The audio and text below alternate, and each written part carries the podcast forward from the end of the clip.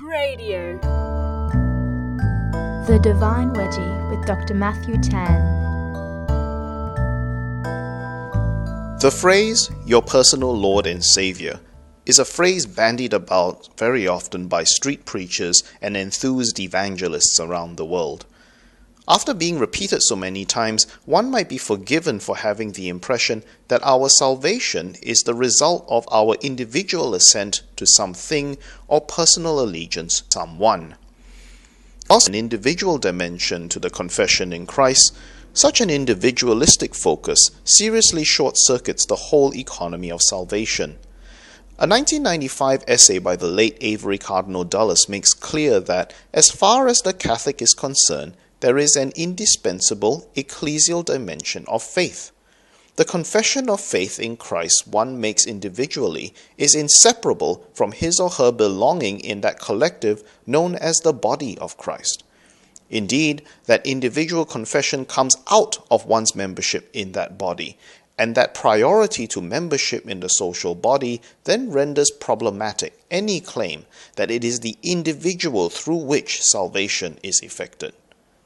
In other words, Dulles's essay draws our attention to a profoundly social dimension in the economy of salvation.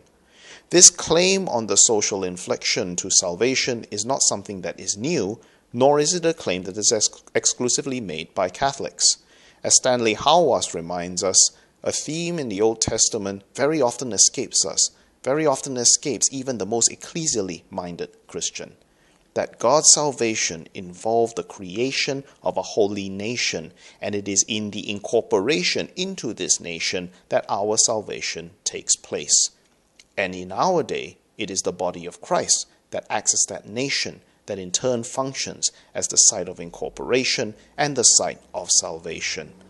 Thus, incorporation into a nation or a social body is not just a convenient means to an individual end, it also has a salvific horizon.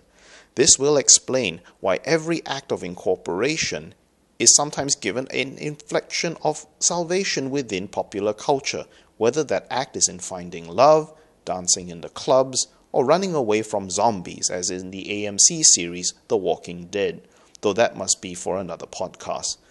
Each of these acts of incorporation is an attempt by the culture to parallel the kind of salvation that God brings about by his holy work of forging a holy nation. That was Dr. Matthew Tan with the Divine Wedgie. For more, visit divinewedgie.blogspot.com or cradio.org.au.